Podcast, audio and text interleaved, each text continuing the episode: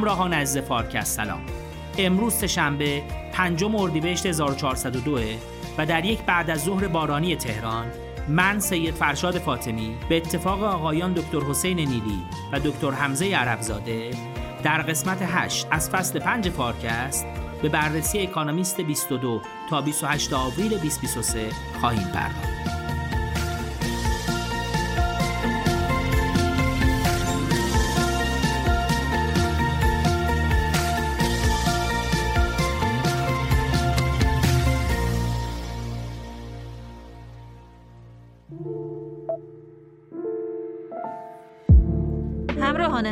فارکست ما برای ادامه فعالیتمون به حمایت شما نیاز داریم.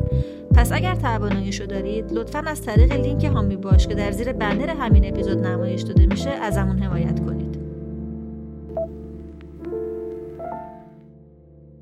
آقا دکتر حسین نیلی سلام. سلام آقای دکتر. خیلی خوشحالم که بعد از یه مدت طولانی مجددا تو این شماره در خدمت شما هست سلامت باشید. خدمت از بنده است. باعث خوشحالی منم است که در خدمتتون هستم. این شماره اکانومیست ظاهرا یه پوشش ویژه در مورد هوش مصنوعی داریم و دلیلی هم که شما قبول زحمت کردید بیاد فکر کنم همین گزارش ویژه باشه. موضوع چیه؟ چه موضوعاتی پوشش داده اکانومیست؟ خواهش می‌کنم. بله همینطوره. اکانومیست همونطور که فرمودین روی جلد خودش هم در واقع هوش مصنوعی رو آورده. توی سرمقاله اولش تو اون قسمت Leaders به اصطلاح و چند تا مقاله تو بخش علمی مجله سعی کرده اون چیزی رو که توی تصویر ساده روی جلدش هست و بهش بپردازه. خب اون علامت اختصاری هوش مصنوعی که می‌دونیم AI هست روی یکی از این دوتا که حالا A هم هستش که اول انجل هم هست و دیگه آیش در نیومده سمبل فرشته رو گذاشته روی اون یکی سمبل شیطان. سعی کرده توی متنم به اصطلاح میگن یکی به نل بزنه یکی به میخ. حالا توضیح خواهیم داد خدمتتون. هرچند اگه بخوایم در مورد خود به اصطلاح مجموعه و کامیونیتی هوش مصنوعی دیدی که نسبت به این فناوری دارن و بخوایم بگیم واقعا فکر کنم به جرئت میشه گفت که وصلش هم بکنی به این تره روی جلد. میشه شبیه اون نفرشتم نه شیطانی که حالا هم شعرش مال آقای منزوی آهنگش هم خوندن. از دید کامیونیتی هوش مصنوعی این فناوری دستیار انسان هاست در انجام یه طیفی از کارها. که قبلا در انحصار انسان و هوشمندی او دانسته می شده و البته این دستیاره خب خیلی داره قابلیتاش با این نرخ تندی داره بهش افزوده میشه و به تواناییش تو انجام هر قابلیتی هم افزوده میشه. ولی اون بود حالا چه مثبت چه منفیش در اون اندازه ها دیده نمیشه از دید داخلی هوش متوجه و خب قاعدتا ورود ChatGPT و این پدیده جدید به نظر میاد توجه به هوش مصنوعی بیشتر کرده. آیا اکانومیست هم از همین زاویه به موضوع پرداخته؟ یعنی زاویه ورود ChatGPT یا به موضوعات دیگه حول و حوش موضوع هم پرداخته؟ بله زاویه ورودش همون ماجراست. در واقع مدل های زبانی بزرگ که همونطور که می‌دونید به عنوان LLM Large Language Models می‌شناسن که نمود محصولی بارزش همون چت جی پی بوده که هممون تو این چند ماهی که از ورودش گذشته می‌شناسیم زاویه ورودش بله همینطوره از از زاویه این مدل های زبانی بزرگ بوده. و به طور خاص یک نامه ای که یک عده افرادی که در واقع نگرانی خودشون ابراز کردن از اون چیزی که بهش میگن رشد بیش از حد سریع هوش مصنوعی به صورت سرگشاده نوشتن خیلی هم سر و صدا کرد. تو اون نامه که فکر می‌کنم اگه اشتباه نکنم یه چند هفته پیش بود نوشته شد. خواستار این شدن که توسعه مدل‌های پیشرفته تر هوش مصنوعی به مدت 6 ماه متوقف بشه. خیلی درخواست خاص و عجیبی هست. پیشنهاد به منم این هستش که حالا مخاطبان این بخش اگر که علاقه مندی دارن حتما نامه رو بخونن. چون به نظرم متن نامه و اصلا جدا از متنش لحن نامه شدید بودن اون آینده ای که تصویر میشه تو نامه رو خیلی خوب منتقل می‌کنه.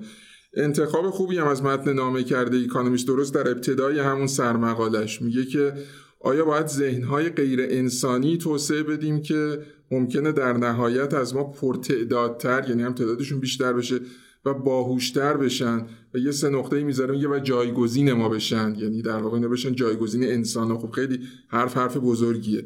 آیا می‌تونیم خطر از دست دادن کنترل روی تمدن خودمون رو بپذیریم؟ خب شدت تصویری که ترسیم میشه فکر کنم از کلمات کاملا گویاست بیشتر فضای فیلم های علمی تخیلی رو میاره جلوی چشم آدم. منکر اینم نمیشه بود چون به هر حال با اینکه حالا فکر می‌کنم وقتی که من عرض می‌کنم مرور این رو حس میشه از گفتار من هم که خب خیلی با اون حسی که منتقل میشه احساس هم فکری نمی کنم ولی خب یک چیزایی که گفته شده این بوده که این افراد عمدتا افرادی بودن که از زاویه بیزینس به هوش مصنوعی نگاه کردن. واقعیت ماجرا اینه که اینطور نیست. یعنی یک, یک لیستی از افرادی که توشون کارآفرینایی حالا خیلی ثروتمندی مثل آقای ایلان ماسک هستن صاحبان سرمایه هستن. متخصصان هوش مصنوعی هم هستن. متخصصان بزرگ هوش مصنوعی هم هستن.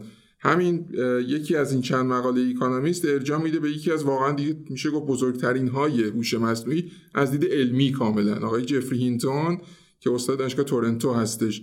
ایشون ازش پرسیده که نظرت چیه که ممکنه هوش مصنوعی منجر به حذف بشریت بشه extinction بشه؟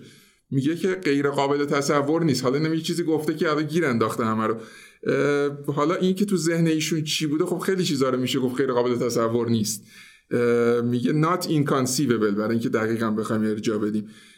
ولی به هر حال خب از دید یک شنونده از دید یک شهروندی نگرانی ایجاد می‌کنه. کسی که بعضا هم بهش میگن پدرخوانده هوش مصنوعی آقای هینتون رو. و برای یک افرادی هم به هر حال خوراک تبلیغاتی خوب ایجاد می‌کنه. و مقاله نویس های اکانامیست با این حرف این گروه و محتوای این نامه موافقن. یعنی اکانامیست داره خط و دنبال می‌کنه که بله اینا درست میگن و باید اون مثلا شش ماه که البته واقعیتش نگه داشتن علم برای شش ماه من نمی‌دونم چطور امکان پذیر باشه. اصلا همچین چیزی رو توصیه می‌کنه خود مقاله نویس اکانومیست بله سعی می‌کنه که در واقع هم حرف این گروه از افراد رو توضیح بده. هم این که همون نعلومیخی که عرض کردم ابتدای کار هم حرف افرادی که سمت مقابل قرار دارن رو بگه. مقاله های چند تا چهار پنج تا مقاله است این سری به این پرداخته. توناشون با هم یکسان نیست. شاید یه ذره گرایش احساس می‌کنه نسبت به این خطری که ابراز شده از سمت این افراد و خب اصلا اونم باعث شده که اینو یه دفعه اینقدر مطلب رو برجسته بکنه. ادعایی که میشه اثباتش کرد از روی اظهاراتی که حالا توی به هر حال توی اینترنت با یک جستجویی میشه دید اینه که عمده افرادی که درگیر توسعه مدل ها و محصولات هوش مصنوعی هستند ادعایی که بیانش سخته ولی اثباتش به نظر من ساده است. یعنی میشه دید این رو توی در همونطور که عرض کردم کامیونیتی هوش مصنوعی. که عموم افراد همونطور که فرمودید خیلی جبهه خوبی نگرفتن در مقابل همونطور که اشاره کردین توقف پیشرفت علمی برای مدت شش ماهی رو منطقی نمی‌دونن. از جمله مثلا آقای اندرو اینجی که خیلی اسم شناخته شده یه در بین افرادی که در واقع درگیر خود پیاده سازی الگوریتم های هوش مصنوعی بودن. بسیار اسم بزرگی سابقش نشون میده. رزومش استاد دانشگاه استنفورد گوگل برین و ایشون در واقع کوفاندرش بوده. یان لکان که اسم دیگر خیلی بزرگی است یک سری از الگوریتم های اصلی که ما تو هوش مصنوعی از جمله برای تشخیص مثلا تصویر داریم زیربناش آقای یان لکان ده، چند دهه پیش گذاشته. مدیر هوش مصنوعی متا هستش. اینا یه گفتگویی داشتن دو هفته پیش باز. اگر که مخاطبین علاقمند هستن و رفتن اون نامه رو احیانا دیدن خیلی زیاد پیشنهاد می‌کنم اگر گفتگوی این افراد رو هم که دو هفته پیش بود نمی‌بینن چکیدش تو اینترنت هست. ملاحظه بکنن خیلی بالانس خوبی به نظرم برقرار می‌کنه و دید خوبی میده. اونا خب طبیعتا خیلی با دید انتقادی به این, این نامه در واقع نگاه کردن. و حالا این دو گروه که حالا یه عده موافق توقفن یه عده مخالف توقفن آیا مخرج مشترک بین حرف اینا هست؟ یعنی چیزی هست که بگیم حداقل توی یه چیز با همدیگه موافقن؟ و بعد حالا بپرزیم به نقاط اختلافیشون. بله فکر می‌کنم یه چیزی که بین گفته های دو طرف مشترکه و ایکانومیست هم روش سهه می‌گذاره. قبلا هم توی مقالاتش میگذاشت که توی فصلهای قبلی هم در خدمتتون بودم اشاره می‌کردیم اینه که نیاز به رگولاتوری برای محصولات هوش مصنوعی به نظر میاد یه نیاز جدی و انکارناپذیره. طبیعتا هم تاکید بر محصولاتیه که میرن و در دست مصرف کننده نهایی اند consumer قرار می‌گیرن. و این قابلیت رو دارن که خیلی هاشون دارن. مخصوصا اینایی که میان تو مقیاس بزرگ مثل اینستاگرام مثل فیسبوک مثل همین چت جی پی تی که حالا داستانهایم در موردش بوده که چه مخاطراتی به نظر میاد ایجاد کرده برای امنیت یا ایمنی افراد بتونن ایجاد بکنن. اینا این این بخشی که میشه گفت وجه مشترک گفتار دوتا گروهی هستش که هستن. و حالا یه سوالی پیش میاد. خب این رگولاتوری را آیا پیشنهاد می‌کنن دولت ها وارد عمل بشن؟ و یه سوال بعدی اینه که ما رگولاتوری بیرون مرزهای یک کشور رو چطور می‌خوایم انجام بدیم؟ یعنی الان حداقل تجربه که دنیا داره نظام های رگولاتوری معمولا برای داخل مرزهای یک کشوره. و مثلا خود گوگل که بعضا پرونده براش پیش میاد یه پرونده ممکن تو انگلستان براش باز بشه همزمان یه پرونده دیگه تو آمریکا تو همون موضوع باز میشه و ما حتی برای مرحله قبلی فضای مجازی قبل از اینکه حالا همچون هوش مصنوعی خیلی فراگیر بشه توش یه رگولاتوری فراتر از مرزهای کشورها نداشتیم. آیا دولت ها به تنهایی می‌تونن اگر که رگولاتور باشن این فضا رو فراهم کنن؟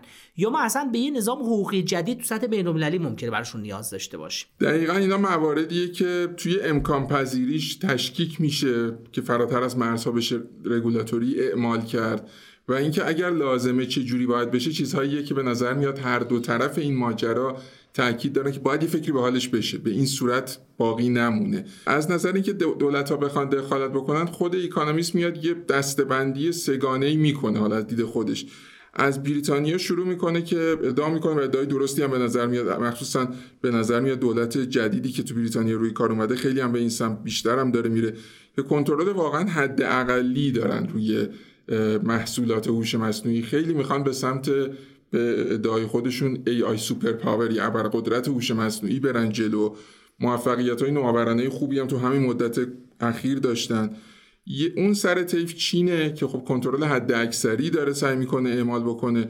میگه محصولات قبل از اینکه بخوان وارد بازار بشن باید کنترل امنیتی بشن با مراحل سختی که داره.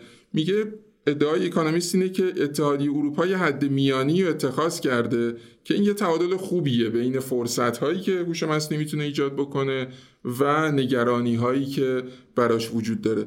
منتها اون گروهی که اون نامه رو نوشتن برای 6 ماه توقف یه تقاضایی که کردن و خیلی اتفاقا این قسمتش هم جنجالی شده اینه که از دولت ها خواستن که بیان و برای توقف 6 ماهه پیشرفت های بیشتر در مدل های هوش مصنوعی اقدام عملی بکنن در واقع منتقدا میگن که خب رگولاتوری روی محصولات یه چیزیه که پذیرفته است. منتها چرا شما روی آرندی چرا روی تحقیق و توسعه میایید پیشنهاد می‌دید که بیاد دولت وارد عمل بشه و متوقف بکنه؟ از نظر سیاست گذاری نوآوری منتقدای نامه میگن. این اصلا بنای خوبی هم نمی‌گذاره که یه فناوری که خب پیشرو هستش پیشران هستش داره اتفاقات خوبی فکر کنم همه توافق دارن داره اتفاقات خوبی واسطش داره میفته رو. شما میگه بی پیشرفت همونطور که خودتون اشاره فرمودین بیان پیشرفت علم متوقف کن میگه اگه می‌خوایم مخاطراتش هم بشناسیم باید فناوری رو بهتر بشناسیم. توقف اینجا به نفع کی می‌تونه باشه؟ و حالا به عنوان یه سوالی که برای من جذاب شد بپرسم با توجه به اینکه شما به هر حال دغدغه روزمره و کار روزمرهتون تو همین زمینه هست آیا اینکه این یه تکنولوژی جدید و یه فناوری جدید داره میاد برای ما که به حال تو این فضا جدیدیم و این تکنولوژی هم نوعه ممکنه فرصتی برای ایران فراهم کنه که ما تو این زمینه تکنولوژیک با سرعت بیشتری خودمون رو به دنیا برسونیم و اون خلایی که ما تو تکنولوژی دیگه با دنیا داریم گرفتارش نشیم. یا اینکه نه تا همین الان هم ما به اندازه کافی توی تکنولوژی هوش مصنوعی از دنیا عقبیم. و مثل بقیه صنایع باید دنبال نوآوری های دنیا بریم. بله. خب یه, یه پیشرفتگی کلا که شرکت های big tech دارن که از نظر اگه بخوایم رکن های در واقع پیشرفت هوش مصنوعی رو سه تا بدونیم که داده هستش سخت افزار هستش برای اینکه بتونه توان محاسباتی رو تأمین بکنه و الگوریتم باشه یعنی اون توسعه نرم افزاری بخواد باشه. خب شرکت های big tech به واسطه دسترسی عجیب و غریب به داده جایی مثل گوگل نیازی به بحثم نداره. همینطوری میشه از بیرون حدس زد که چه دسترسی دارن که اصلا قابل رقابت با هیچ جای دیگه ای نیست به جز خودشون اون چند تایی که خودشون هستن. اونا رو بذاریم کنار که اصلا خیلی شرکت بزرگی کشوری توسعه یافتن اونا رو می‌ذارن کنار. اتفاقا فکر می‌کنم که با توجه به اینکه اگه یه جایی باشیم که داده فراهم باشه که هست در داخل کشور و امنیت داده همه جایی مسئله جدی. روال های محافظت از امنیت و حریم داده هم روال هایی که الان جا افتاده و خوشبختانه توی خیلی جاها توی ایران هم داره رعایت میشه. سخت افزار علا رقم نرخ بالای ارز و همه اینها قیمتاش قیمتهایی نیست الان خوشبختانه که برای شرکت ها بخواد قابل تامین نباشه. بعضا ما ببینیم سخت افزارهایی که جی پی هستن توسط شرکت های ایرانی تهیه میشن که چند تا از یک سخت جی پی خیلی خوب رو دارن. قیمت قیمت عجیب غریبی اصلا نیست. حتی با همین دلار 50 هزار تومنی و خب نیروی ماهر هم داریم. حالا بحث مهاجرت و اینا که هم بوده و جریان داره و به کنار. اتفاقا به نظر میاد جاییه که واقعا میشه ارزش ملموس برای مصرف کننده ایجاد کرد از طرق مختلف. خیلی مهم خواهد بود که از کجا اون صنعتی که می‌خواد هوش مصنوعی رو به کار بگیره و از مزایش استفاده کنه از کجا شروع بکنه و انتظاراتش رو واقعی بکنه از اون چیزی که می‌تونه توسط هوش مصنوعی به دست بیاره.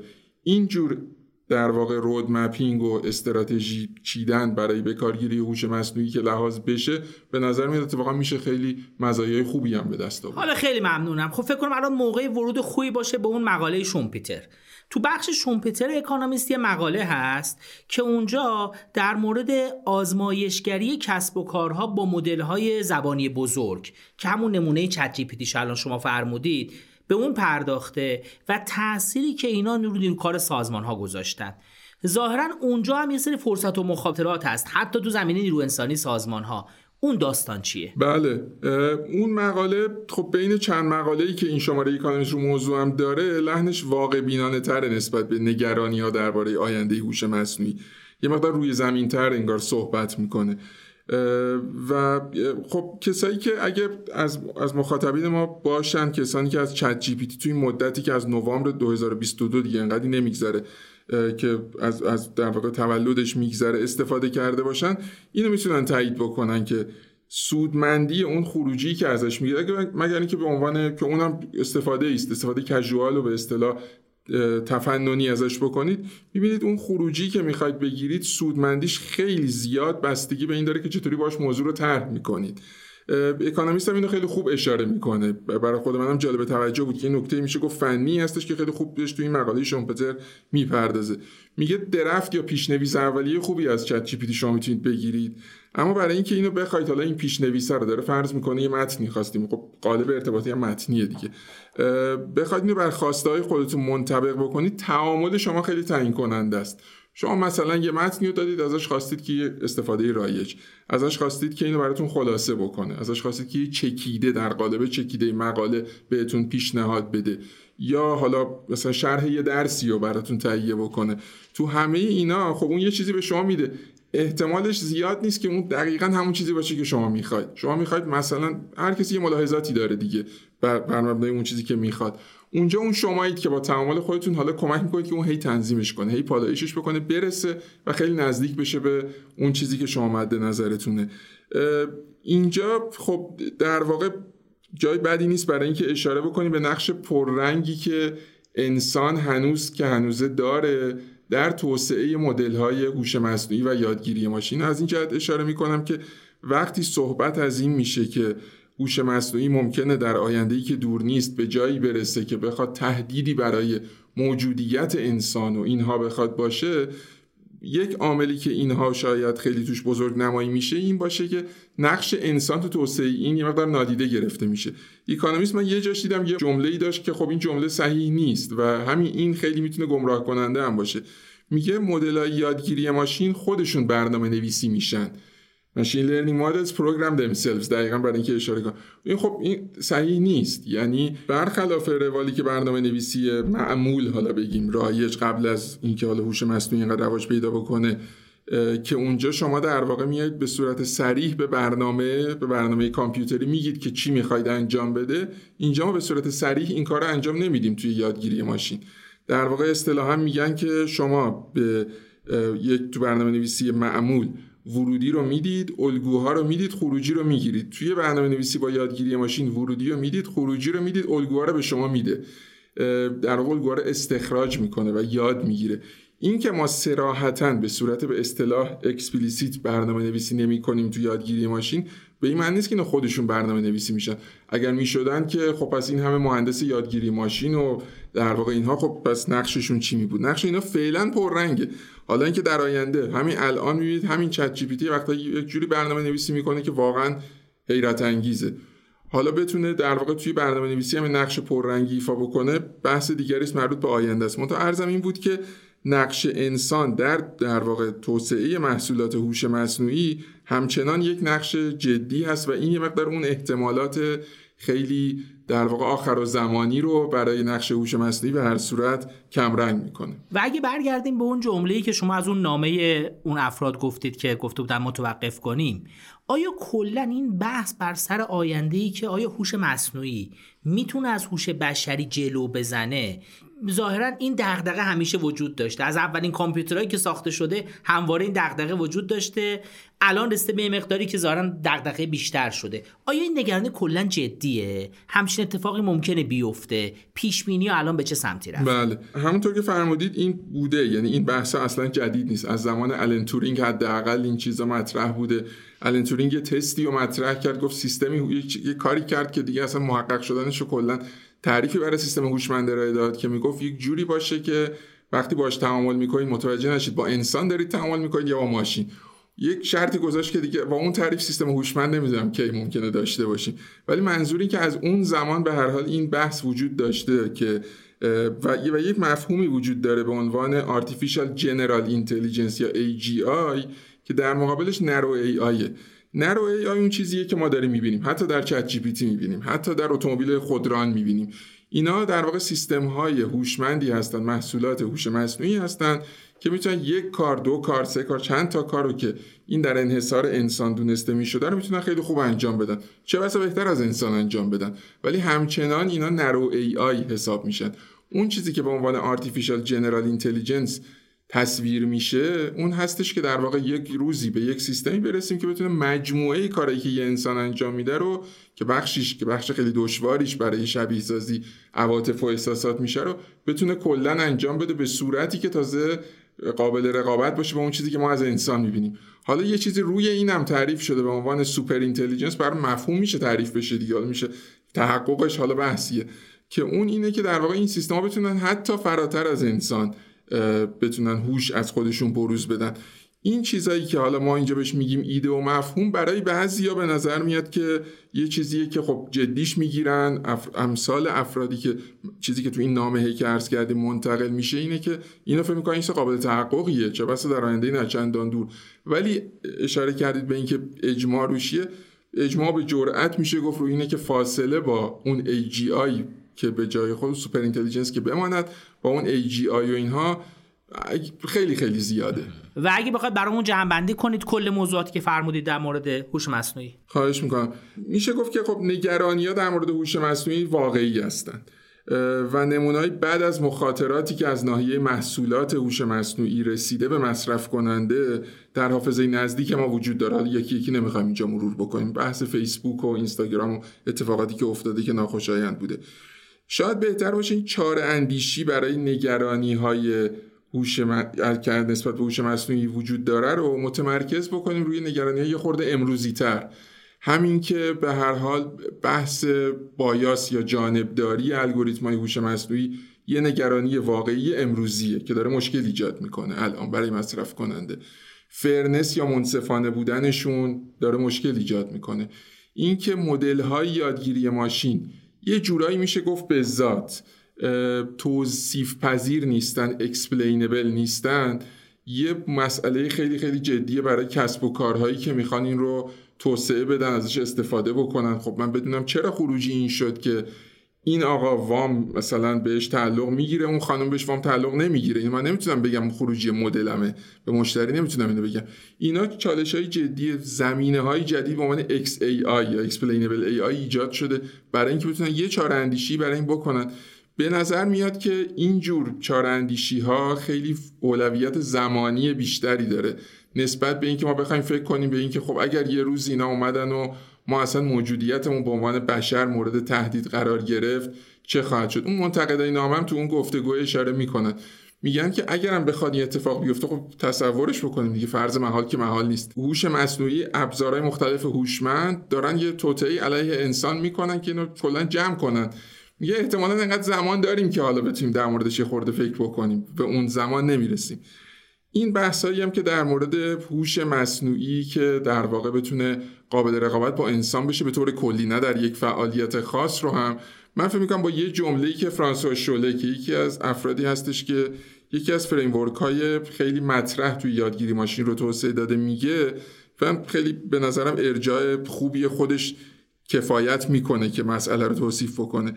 میگه توسعه مدلای بزرگتر و پیشرفته تر هوش مصنوعی ما رو به اون هوش مصنوعی جنرال یا اون AGI نزدیکتر می‌کنه. به همون ترتیبی که ساختن برج های بلند مرتبه تر ما رو به ماه نزدیکتر می‌کنه. نزدیکتر می‌کنه بله ولی چقدر؟ بله. خیلی خیلی متشکرم آقای دکتر. خیلی استفاده کردیم. امیدوارم که توی قسمت های بعدی فارکست هم خدمت شما باشیم. سلامت باشید. خیلی متشکرم.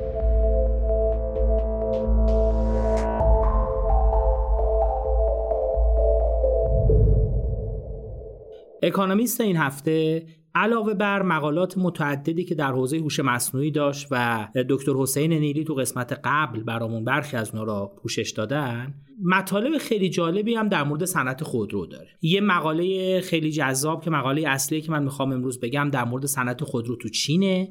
یه مقاله در مورد ژاپن و یه گزارش ویژه 14 صفحه‌ای در مورد صنعت خودرو در دنیا. به همین دلیل در فارکست این هفته ما تصمیم گرفتیم که من موضوعات مرتبط با خودرو رو براتون پوشش بدم. ابتدا می‌خوام شروع کنم در مورد مقاله با عنوان Great Wheels from China چرخهای بزرگ از چین که عملا در مورد صنعت خودروسازی چین داره صحبت می‌کنه. مقاله با این جمله شروع میشه که نمایشگاه اتومبیل شانگهای در 18 آوریل در حالی برگزار شد که سایر نمایشگاه به این سبک تو دنیا چند سالی با سختی و مشکلات مواجهند.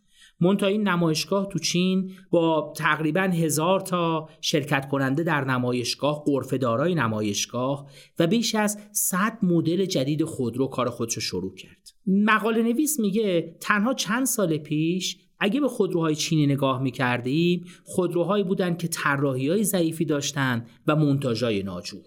امروز خودروهای چینی در هر دو زمینه پیشرفت کردند علاوه بر اینکه چینیا در صنعت خودروهای الکتریکال هم خیلی توسعه پیدا کردن به نحوی که کمپانی BYD که بعضی از اتومبیلاش رو تو جاده های ایران هم الان می‌بینیم بزرگترین خودروسازی هست توی دنیا از لحاظ جمع خودروهای الکتریکی و خودروهای هیبریدی.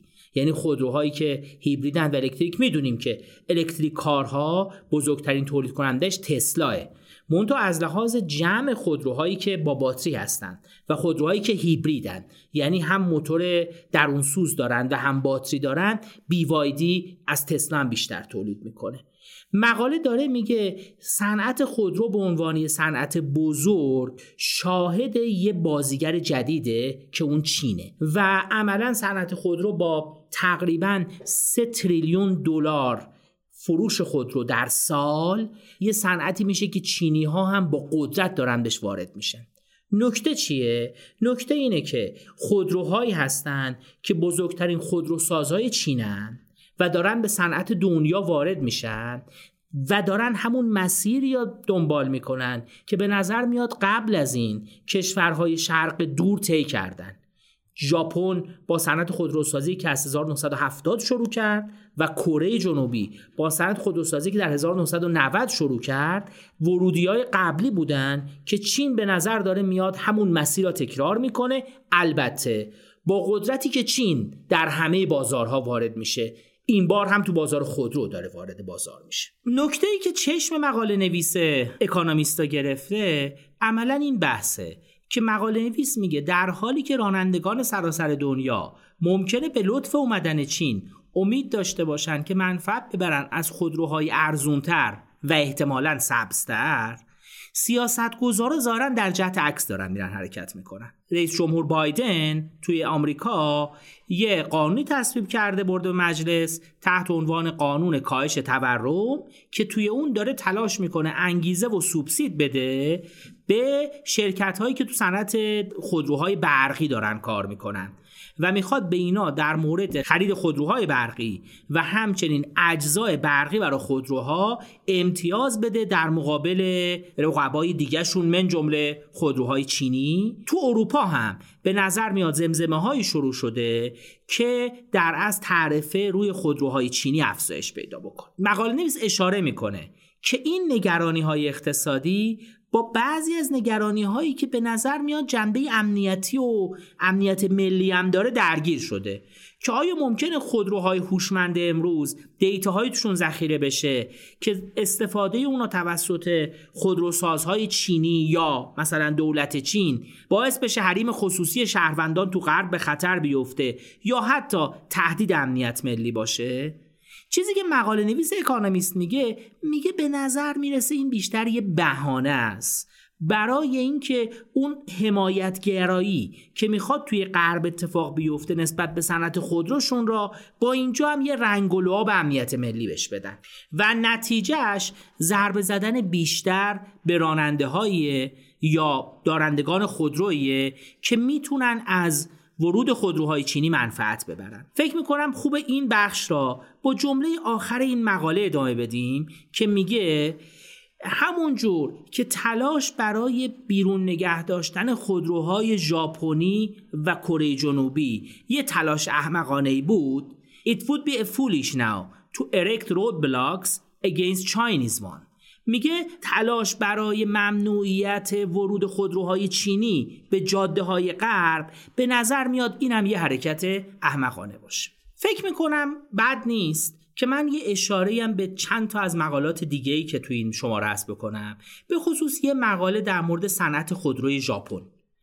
به نظر من درس آموزی زیادی داره اتفاقی داره بر صنعت خودروی ژاپن میفته و تغییرات که دارن صنعت خودروشون میدن. خب ژاپن چند تا از مهمترین برندهای خودروسازی دنیا ژاپنیه. تویوتا بزرگترین خودروساز دنیاست. و با این وجود ژاپن تو یه زمینه عقب افتاده و اون تولید خودروهای برقی. دقت بکنیم. توی سال 2022 تولید خودروهای برقی و خودروهای هیبریدی شده 13 درصد فروش خودروهای نو توی دنیا. این عدد تو سال 2019 فقط 2.6 درصد بوده. یعنی سرعت رشد خودروهای برقی و هیبریدی دنیا قابل توجهه. و ژاپن تو این زمین عقب افتاده. در حالی که تسلا یک و سه دهم میلیون خودروی برقی توی سال 2022 فروخته تویوتا با وجود اینکه دهونی میلیون خودرو فروخته تنها 24 هزار تا خودروی برقی تونسته بفروشه. تازه یکی از مدلایی که پارسال تابستونم تویوتا داده بیرون مجبور شده به خاطر بعضی از مشکلاتی که توش به وجود اومده اون را برگردونه و خودروی برقیشا نتونسته بازار برسونه. ژاپنیا به نظر میاد متوجه شدن. یادمون بیاد 20 درصد صادرات ژاپن خودروه و 8 درصد شغلای ژاپن تو صنعت خودروسازیه. به همین خودروسازی برای ژاپن خیلی مهمه. و الان کار به جایی رسیده که هوندا پلن کرده سی تا مدل جدید خودروی برقی تا سال 20 درست کنه. و نکته اساسیش اینه. مدیرعامل هوندا گفته که و هوندا برای اینکه در از بازار خودش تو خودروهای برقی توسعه بده یه همکاری مشترک با سونی را سال قبل شروع کرده. از اون طرف نیسان مدیرعاملش اعلام کرده که الکتریفیکیشن would be the core of our strategy. یعنی هسته مرکزی استراتژی نیسان برقی سازی خودرو هست و عملا ژاپن که توی صنعت برقی کردن خودروها به نظر میاد عقب افتاده الان به فکر افتادن که این عقب افتادگی خودشون را جبران کنن. لازم به اینم توجه بکنیم که قاعده گذاری و تنظیمگری تو بسیاری از کشورها داره میره به سمت توسعه خودروهای برقی. در سال 2022 تو نروژ 80 درصد خودروهای فروخته شده برقی بودن. توی آلمان تقریبا 30 درصد. توی چین 27 درصد خودروهایی که به فروش رفتن برقی بودن. و توی بریتانیا 20 درصد. و مجموع دنیا هم که عرض کردم 13 درصد. یعنی خودروی برقی داره با سرعت هرچه تمامتر بازارها رو ما رو خودش می‌کنه. و این به نظر میاد روندی باشه که تو چند سال آینده ادامه خواهد داشت. و بعد نمی‌بینم هرچند که فرصتمون محدوده یه اشاره خیلی مختصری هم بکنم به چند تا از نقاط اصلی گزارش ویژه در از اکانومیست در مورد صنعت خودرو. فکر می‌کنم مهمترین جمله این گزارش سوتیتریه که در زین اولین مقاله هست. اولین مقاله عنوانش هست All Change همه تغییر. و سوتیترش اینه همه چیز در مورد صنعت خودرو در حال تغییر کردن این صنعت برای اینکه بتونه با این سرعت پیش بیاد باید بتونه خودش را باز آرایی بکنه. Reinvent self. و این به نظر من پیام اصلیه که تلاش می‌کنه توی این گزارش ویژه اکانومیست منتقل کنه. از توسعه خودروهای برقی بگیریم از توسعه تولید کنندگان بگیریم که داره میاد به سمت چین. از اینکه به دلیل تغییری که تکنولوژی اتفاق میفته محدودیت های ورودی که به طور سنتی تو این بازار بوده خیلی خیلی محدوده و مقاله میگه بازار خودرو که یه بازار شدیدن رقابتی تو دنیا به نظر میاد داره بیشتر و بیشتر رقابتی تر میشه. به خصوص اگه ما توجه بکنیم توی خودروسازهای اصلی دنیا که مثلا پنج خودروساز بزرگ دنیا رو اگه بخوایم ببینیم از لحاظ تعداد خودروی تولید شده تو سال 2022 تویوتا، فولکس واگن، هیوندای کیا، رنو نیسان میتسوبیشی که یه شرکت ادغام شده هست. و جنرال موتورز اینا رو اگه در نظر بگیریم پنج خودروساز اصلی هن که بین 10.5 میلیون تا 6 میلیون خودرو در سال تولید کردن. و این لیست رو مقایسه بکنیم با لیستی که پنج بزرگترین تولید کننده خودروهای برقی و هیبرید باشن که میشه بیوایدی چین تسلا فولکس واگن جنرال موتورز و استلانتیس. می‌بینیم که تنها دو تا از پنج بزرگترین خودروسازا تو لیست پنج بزرگترین برقی سازای دنیا هستند. و این عملا به نظر میاد تصویر صنعت خودرو ممکنه تو چند سال دیگه حتی از منظر بازیگران اصلی هم دچار تغییر بشه. گزارش ویژه مقالات متعدد دیگه ای داره یه مقاله خیلی جذابم داره در مورد ژئوپلیتیک صنعت خودرو که من پیشنهاد می‌کنم شنوندگان علاقمند فارکست به موضوعات خودرو تلاش کنن این گزارش 14 صفحه خودرو را حتما مطالعه کنن موضوعات و دیتاها و آمارهای خیلی جذابی توش اومده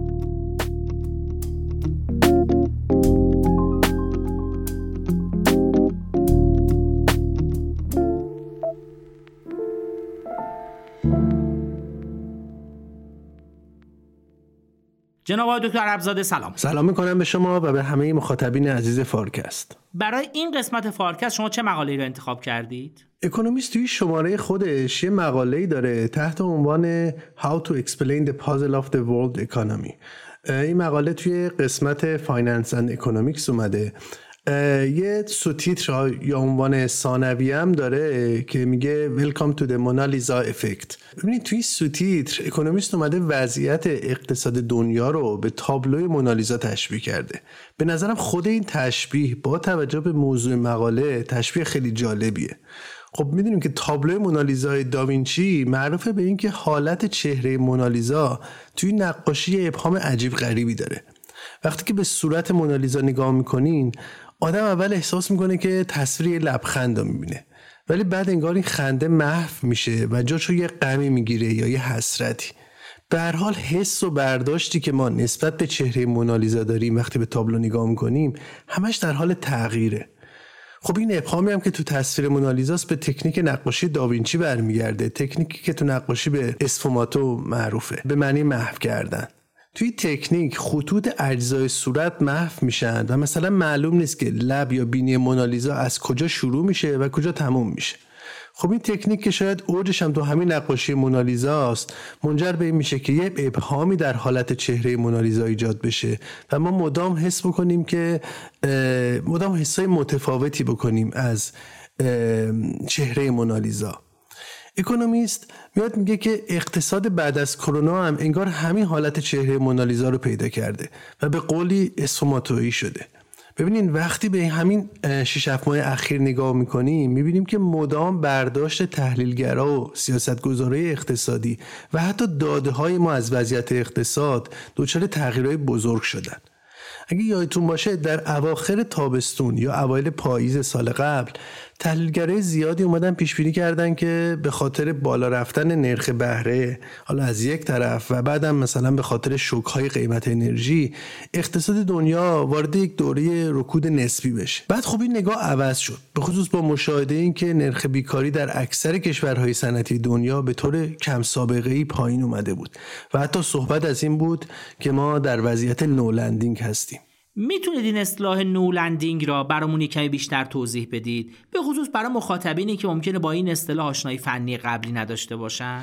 آره ببینید تو اقتصاد پولی وقتی بانک مرکزی میاد سیاست میاد سیاست انقباضی در پیش می‌گیره و مثلا برای مهار تورم میاد نرخ بهره رو بالا می‌بره سه حالت عادی می‌تونه به وجود بیاد.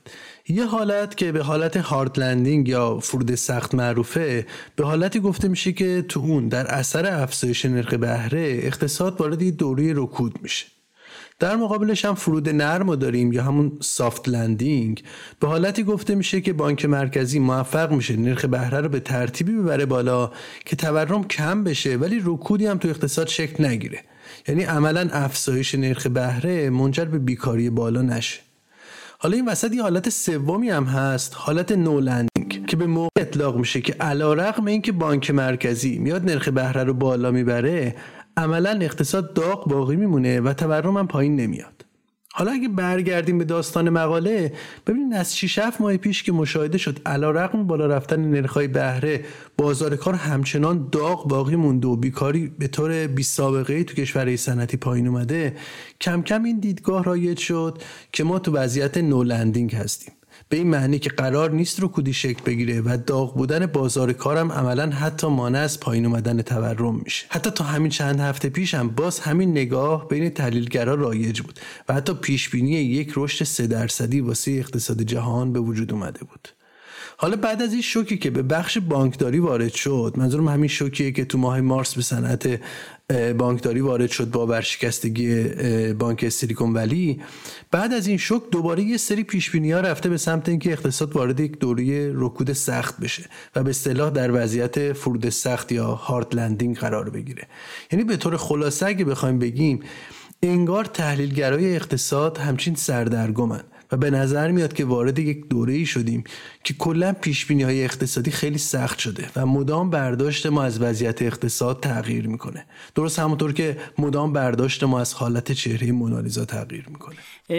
و این سردرگمی نسبت به آینده اقتصاد آیا خودش رو تو عرصه سیاست گذاری اقتصادی هم نشون داده؟ آره خب وقتی فهم ما از وضعیت اقتصاد و مسیری که اقتصاد داره طی می‌کنه عوض بشه یا مبهم باشه قاعدتا این خودش رو توی سیاست گذاری اقتصادی هم نشون میده مثلا بعد از همین شوک به نظام بانکی تو ماه مارس پیشبینی مشخص و قطعی وجود نداشت که مثلا فدرال رزرو نسبت به این شوک چه عکس عملی می‌خواد نشون بده یعنی مثلا پیشبینی های کاملا متعارضی بود از اینکه فدرال رزرو می‌خواد نرخ بهره رو بالا ببره یا اینکه پایین بیاره. حالا اگه بخوام یه نمونه دیگه هم بگیم تو آخرین جلسه بانک مرکزی اروپا که ماه گذشته برگزار شد کریستین لاگارد رئیس کل بانک مرکزی اروپا اومد گفتش که در حال حاضر نمی‌تونیم مشخص کنیم که بانک مرکزی اروپا چه سیاست پولی رو قرار در پیش بگیره. و این خب یک ابهام و یک تردیدی رو تو کل وضعیت اقتصاد و سیاست گذار اقتصادی نشون میده. ولی موضوع صرفا به پیش های اقتصادی و به سیاست گذاری های کلان هم محدود نمیشه. ببینید خود داده های اقتصادی هم انگار مدام در حال اصلاح شدنن و هی آمارها و عدد و رقم های اقتصادی مورد بازبینی های جدی قرار می‌گیرن. ظرف یک سال گذشته بازه تخمین هایی که تحلیلگرای اقتصادی از رشد فصلی GDP آمریکا داشتند دو برابر بازه تخمینی بود که تحلیلگرا در سال 2019 داشتن از جی از رشد جی پی آمریکا. یعنی به عبارت دیگه در یک سال اخیر تخمین های, های خیلی خیلی متفاوتی از رشد GDP آمریکا داده شد که خب این هم باز نشونگر یک عدم قطعیت نسبت به وضعیت اقتصادیه. در اروپا مثلا دادای مربوط به جی دی پی در یک سال اخیر چهار برابر بیش از معمول برد بازبینی قرار گرفتن. یا اگه بخوام یه مثال دیگه بگیم تو ماه مارس اداره آمار انگلیس اومد های زیادی رو تو آمار خودش اعمال کرد. مثلا قبلا اعلام کرده بود که سرمایه گذاری کسب و کارها 8 درصد نسبت به دوره قبل از کووید کاهش پیدا کرده. ولی تو آمار جدید اعلام کردن که نه سرمایه گذاری تو همون سطح دوره قبل از کرونا باقی مونده. خب داستان چیه؟ علت این سردرگمی تحلیلگرا و اینکه آمار و داده ها اینطور مدام عوض میشن چیه؟ خب یه دلیل سادهش می‌تونه این باشه که نوسانات اقتصاد تو سال گذشته به خاطر شوک های مختلفی که به اقتصاد جهان وارد شد خیلی زیاد بوده. خب ما تو اروپا جنگی داشتیم که دست کم تو هفتاد سال اخیر بی سابقه بوده. بعد مسئله شوک انرژی رو داشتیم و بعد مسئله زنجیره تامین رو داشتیم مشکلاتی که تو زنجیره تامین بود. و بعدم خب این داستان جدید شوک به صنعت بانکداری. خب تعدد و شدت این شوک ها نوسانات زیادی رو به اقتصاد دنیا وارد می‌کنه و وارد کرده و این طبیعیه که این شوک ها و این نوسانات بیاد خودش رو در عدم قطعیت و در سردرگمی تحلیلگرا در پیش اقتصادیشون نشون بده. با این حال اکونومیست میاد میگه که یه سری عوامل بنیادین تر دیگه هم احتمالا تو ایجاد این سردرگمی نقش داشتن. این عواملی که اکونومیست ازشون حرف می‌زنه چیا هستن؟ این اولین عاملی که اکونومیست ازش حرف می‌زنه به همون اثرات دوره کرونا برمیگرده که در ابتدای لاکداون ها یه مرتبه رشد اقتصادی تو همه دنیا سقوط کرد و بعد از بازگشایی ها ما شاهد یه ریکاوری سریع تو اقتصادی دنیا بودیم و یهو رشد اقتصادی همه جا بالا رفت. خب این نوسان روی تعدیل های اختص فصلی یا همون seasonal adjustment ها اختلال ایجاد کردن و بنابراین داده ها رو دچار نویز کردن. میشه این تعدیل های فصلی رو برای ما توضیح آره تعدیل فصلی متد آماریه که به خصوص برای پردازش سری های زمانی یا همون time series ها استفاده میشه. ببینید یه سری فعالیت ها و متغیرهای اقتصادی به فصل و ماهای سال وابستگی دارن. به معنی که عموما توی فصلهایی کمتر میشن یا بیشتر میشن. برای مثال مثلا صنعت توریسم. همیشه تو تابستون رونق بیشتری داره نسبت به بقیه فصلها. یا مثلا فعالیت های کشاورزی تو بهار و تابستون خیلی بیشتر از زمستون انجام میشن. یا مثلا فروش خورده فروشی ها تو کشورهای غربی تو ماهای منتهی به تعطیلات کریسمس خیلی بالا میره و تو چند ماه بعد از تعطیلات پایین میاد. خب تو ایران هم مثلا نزدیکای عید همیشه ما شاهد اینیم که خرید شهروندامون بیشتر میشه. بنابراین شما اگه بخواین روند تغییر متغیرهای اقتصادی رو تحلیل بکنین باید تاثیر این عوامل فصلی رو رهاز بکنین و به اصطلاح داده رو بر اساس اینکه مربوط به کدوم فصل یا ماه از سال هستند اجاز کنین. خب لاکدان ها و بازگشایی بعدش هم عملا اومدن این نظم که در این متغیرها در فصل های مختلف وجود داشت رو به هم زدن. و عملا این تعدیل های اقتصادی رو دچار اختلال کردن که خود اینم نهایتا منجر به این شده که داده های اقتصادی دچار یک نویز و bias ی بشن حالا عوامل دیگه ای که اکونومیست ازشون حرف می‌زنه چیا هستن؟ عامل دوم که اکونومیست ازش حرف می‌زنه به جامعه آماری مربوط میشه. اکونومیست میگه از بعد از دوره کرونا پاسخگویی به پرسشنامه ها و پیمایش های آماری به شدت کم شده و این موضوع موجب شده که جمعیت آماری کوچیک بشه. مثلا تو انگلستان از بعد از کرونا نرخ پاسخگویی به پرسشنامه های مرکز آمار وزارت کار انگلیس تقریبا نصف شده. حالا دلیلش هم به گفته اکونومیست می‌تونه ناشی از نارضایتی یا حتی بیاعتمادی نیروی کار به دولت باشه. ولی خود این کوچک شدن هم ظاهرا یکم بایس داشته. به این معنی که عموما کسانی که وضعیت بهتری دارن یا به قولی از دوره کرونا کمتر آسیب دیدن به پرسشنامه ها بیشتر پاسخ میدن. در حالی که اونایی که وضعیتشون بدتر شده و به قولی از دوره کرونا بیشتر آسیب اقتصادی دیدن کمتر تمایل نشون میدن که بیان به پرسشنامه ها و به پیمایش های آماری پاسخ بدن. بنابراین نه تنها تعداد داده های آماری کم شده بلکه خود این داده ها هم دچار نویز شدن. حالا شاید یه مثالی اگه اینجا بزنم موضوع روشنتر بشه. قبلا اداره سرشماری آمریکا یا همون سنسوس بوغو بر مبنای نظرسنجی های خودش اینجور برآورد کرده بود که دستمزد میانه خانوارهای آمریکا از سال 2019 تا سال 2020 6.8 درصد رشد داشته. اینم باز به قیمت های واقعی میگیم و نه به قیمت های اسمی. حالا جدیدن یکی از اعضای همین اداره سرشماری آمریکا اومده اعلام کرده که طبق های جدید اگه کسانی رو که در پرسشنامه شرکت نکرده بودند لحاظ بکنیم رقم این رشد دستمزد از سال 2019 تا سال 2020 4 و یک درصد میشه و نه 6 و 8 درصد. یعنی پرسشنامه های قبلی. به خاطر عدم شرکت بخش بزرگ از نیروی کار در پیمایش آماری بیش از دو واحد درصد در برآورد رقم رشد دستمزدها خطا داشتند. حالا اکونومیست میاد به دلیل سومی هم اشاره می‌کنه. دلیل سوم برمیگرده به شکاف میان داده های سخت و داده های نرم. داده های سخت عموما اشاره دارن به داده هایی که ابژکتیو ترن مثل مثلا نرخ بیکاری یا سرمایه گذاری و تورم. داده های نرم از اون طرف به داده های بیشتر سوبژکتیو اطلاق میشن.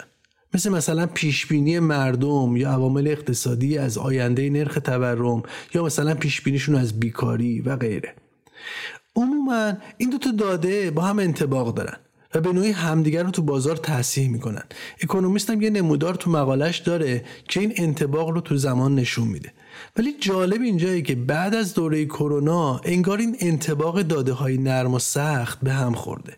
به این صورت که داده های سخت عموما بر شکوفایی اقتصاد دلالت دارند در حالی که داده های نرم بیشتر دلالت دارند به یک دوره رکود. یعنی در واقع به نظر میاد که توقعات مردم عموما خیلی بدتر از وضعیت واقعی اقتصاد بوده توی این مدت. البته شاید دلیلش هم همیشه این بوده که تورم تو این مدت بالا بوده. که خب این انتظار رو ایجاد می‌کنه که بانک های مرکزی بیان نرخ بهره رو بالا ببرن و ترمز اقتصاد رو بکشن و بنابراین این انتظارات منفی در نگاه بازیگران اقتصادی شکل بگیره. حالا البته باز هم یک عدم قطعیتی ممکنه از لحاظ سیاسی یا به دلایل مختلف دیگه تو ذهن عوامل اقتصادی بوده باشه که این شکاف و میان داده های سخت و داده های نرم ایجاد بکنه. نظر اکانومیست در مورد آینده این وضعیت چیه؟ آیا میشه امیدوار بود که این ابهام و سردرگمی از بین بره؟ خب سرمایه گذارا و تحلیلگرای اقتصادی و کسایی که با آمار اقتصادی کار می‌کنن یه مدت طولانی خب عادت کرده بودن به اقتصادی که توش تورم پایین باشه. نوسانات و شوکهای اقتصادی خیلی عجیب غریبی هم توش نباشه یا حداقل تعددش به شکل الان نباشه. ولی حالا الان ما تو یک دوره ای هستیم که حالا به خصوص بعد از دوره کرونا که اوضاع مقداری عوض شده. حالا اکونومیست امیدواره که به مرور تحلیلگرای اقتصادی بتونن روش های آماری و تحلیلیشون رو انتباق بدن با شرایط جدیدی که توش تورم بالاه و احتمالا نوسانات اقتصادی زیادی هم هست و شکای زیادی به اقتصاد وارد میشه. در مورد اون بحثی هم که کردیم در مورد تعدیل های فصلی خب وقتی ما از لحاظ زمانی فاصله بگیریم از دوره کرونا و لاکدان ها نویز های مرتبط با این تعدیل های فصلی هم به مرور از بین میرن. ولی خب همه اینا به هر حال زمان برن و اکونومیست احتمال میده که ما تا مدتی با همین وضعیت سردرگمی در داده ها و پیش بینی ها مواجه باشیم و به قول وضعیت مونالیزایی اقتصاد ادامه پیدا بکنه. خیلی خیلی متشکرم. روز شما بخیر. ممنون از شما و همه مخاطبین عزیز فارکست و با امید روزهای بهتر برای همه مردم ایران.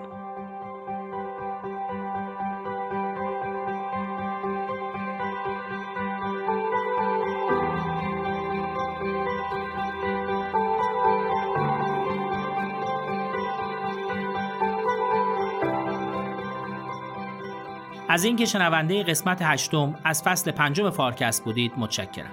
فارکست را می‌تونید توی وبسایت رهنمان که آدرس اون در کپشن همین قسمت اومده دنبال کنید. همچنین می‌تونید ما را در پلتفرم های مختلف پادگیر از جمله Castbox، Google Podcast، Apple Podcast و فیدیبو پیدا کنید. در این حال می‌تونید از طریق کانال تلگرام دانشگو با ما همراه باشید. اگر سوالی هم از تحلیلگران فارکست داشتید می‌تونید ما رو تو اینستاگرام و لینکدین پیدا کنید. همچنین اگر تمایل دارید از فارکست و محصولات اون حمایت مالی کنید می‌تونید از طریق لینک حامی باش که در زیر بنر همین قسمت درج شده اقدام کنید.